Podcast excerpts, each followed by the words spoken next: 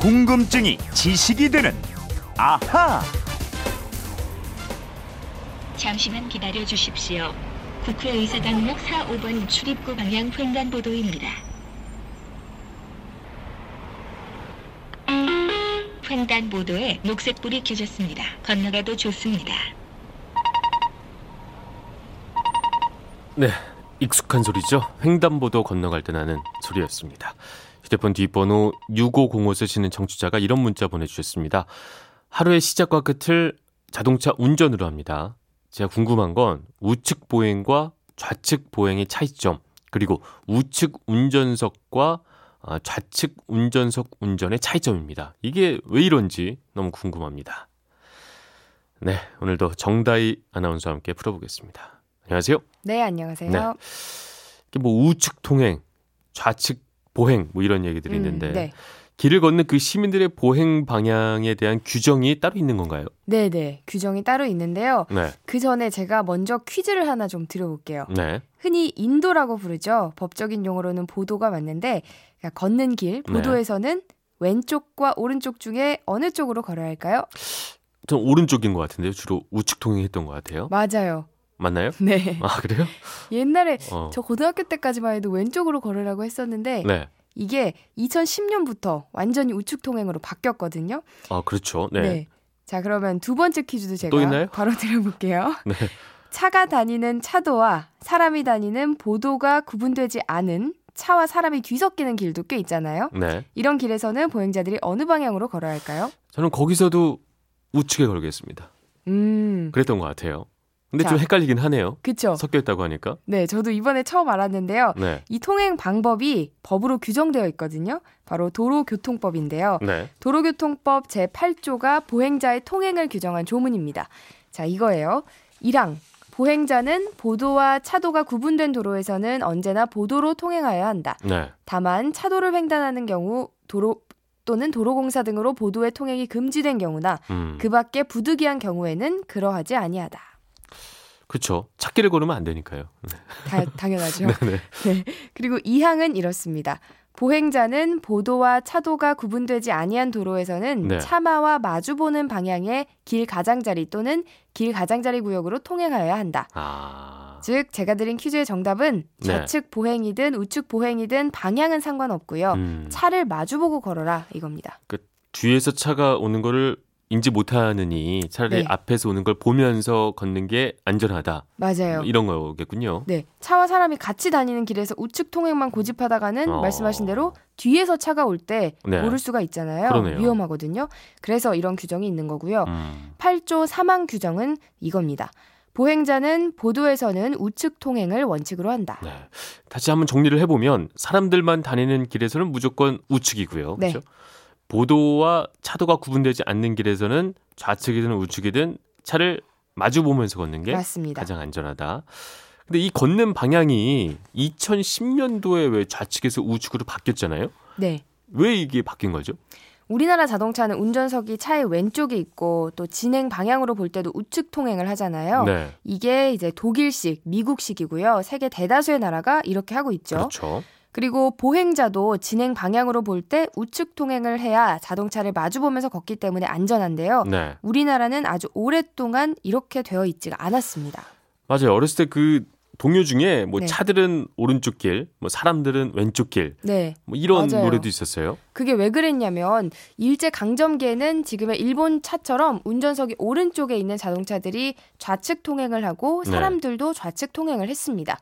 근데 강점기가 끝나고 미국식 문물을 받아들이면서 운전석이 오른쪽에 있는 차들이 들어왔고요. 미국식으로 자동차 통행은 우측이 된 겁니다. 이러면 보행 방향도 거기에 맞게 우측이 되어야 안전한데 이것만 또 일본식으로 그대로 남아서 아. 지금 부르신 그런 동요를 부르면서 우리가 외웠던 거죠. 일제 잔재였군요, 일종의. 네. 그러다가 2009년에 이게 잘못했으니까 바꾸자, 뭐 이런 식으로 바뀐 거군요. 네, 맞습니다. 근데 단순히 뭐 일제 잔재니까 바꿨다라기보다는 네. 자동차와 보행자의 통행 방향을 통일해야 음. 안전하니까 바꾼 걸로 이해하시는 게더 네. 좋겠습니다. 질문하신 6505님이 우측 운전석과 좌측 운전선 차이 역시 궁금하다 하셨는데 이게 나라마다 다르잖아요. 네. 아까 말씀해 주셨듯이 일본과 영국은 우리나라와 음. 반대인데 이게 왜 이렇게 다른 거죠? 네, 일단 영국은 오른쪽에 운전석이 있잖아요. 네. 영국에서 기차가 처음 만들어졌을 때 마차 마부가 앉던 방향대로 오른쪽에 운전석을 둔 거래요. 네. 이게 자동차에도 이어진 거고요. 음. 일본은 영국을 따라했으니까 역시 오른쪽에 뒀고요. 근데 자동차 산업이 발달한 독일에서는 운전자가 변속기, 기어 조작을 하려면 왼쪽에 앉아서 오른손으로 하는 게 낫겠다 해서 네. 운전석을 왼쪽에 뒀고 이게 이제 미국을 비롯한 다른 나라로 퍼져나간 겁니다. 아무래도 오른손잡이가 훨씬 많으니까요. 그죠? 그렇죠. 어.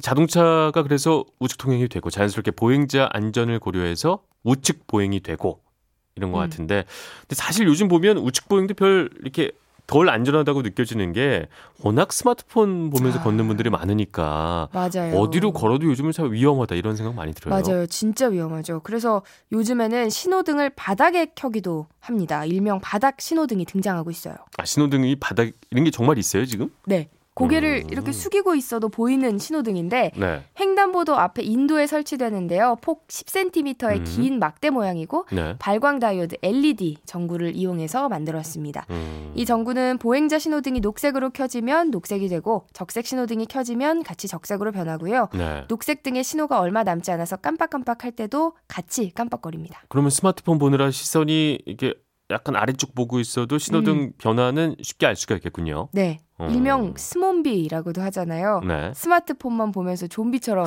걷는 분들. 또 wexting이라는 말도 있어요. 그건 뭐죠? walking이랑 texting의 합성어. 아. 걸으면서 문자하는 분들. 아. 아무튼 이런 분들이 사고를 당하는 경우가 크게 늘고 있는데 네. 이걸 막기 위한 신호등이고요. 최근에 대구에 시범 설치가 됐는데 경찰청은 올해 안에 경기도 수원시, 양주시의 시범 운영 지역을 선정해서 음. 설치할 예정이라고 합니다. 아무쪼록 좋은 효과 거두면 좋겠어요. 네, 그렇습니다. 네. 말이 나온 김에 횡단보도에 대한 말씀을 조금 더 드리면요. 네. 횡단보도를 건널 때 신호가 너무 빨리 빨간불로 바뀌어버린다. 이렇게 느끼신 적한 번쯤은 있으실 네, 텐데 그렇죠. 이 속도가 그래도 미국보다는 느린 거라고 어. 합니다. 미국은 더 빨리 바뀌나 보죠? 네네. 음. 횡단보도를 건너는 시간도 정하는 기준이 있는데요. 네. 녹색 신호등 시간은 기본적으로 보행 진입 시간 7초 더하기 1초당 1m가 원칙입니다. 그러니까 20m 횡단보도라면 7초 더하기 20초, 총 27초가 27초. 음. 되겠죠. 자, 반면에 미국의 경우는 1초당 1.2m에서 1.3m 수준이니까 아. 우리보다 빠릅니다. 그러니까 더 빨리 걷는다 이렇게 생각을 하는구나. 네, 미국에서는 맞습니다. 그렇죠? 어. 자, 그리고 오늘의 앗 이런 것까지는요. 네.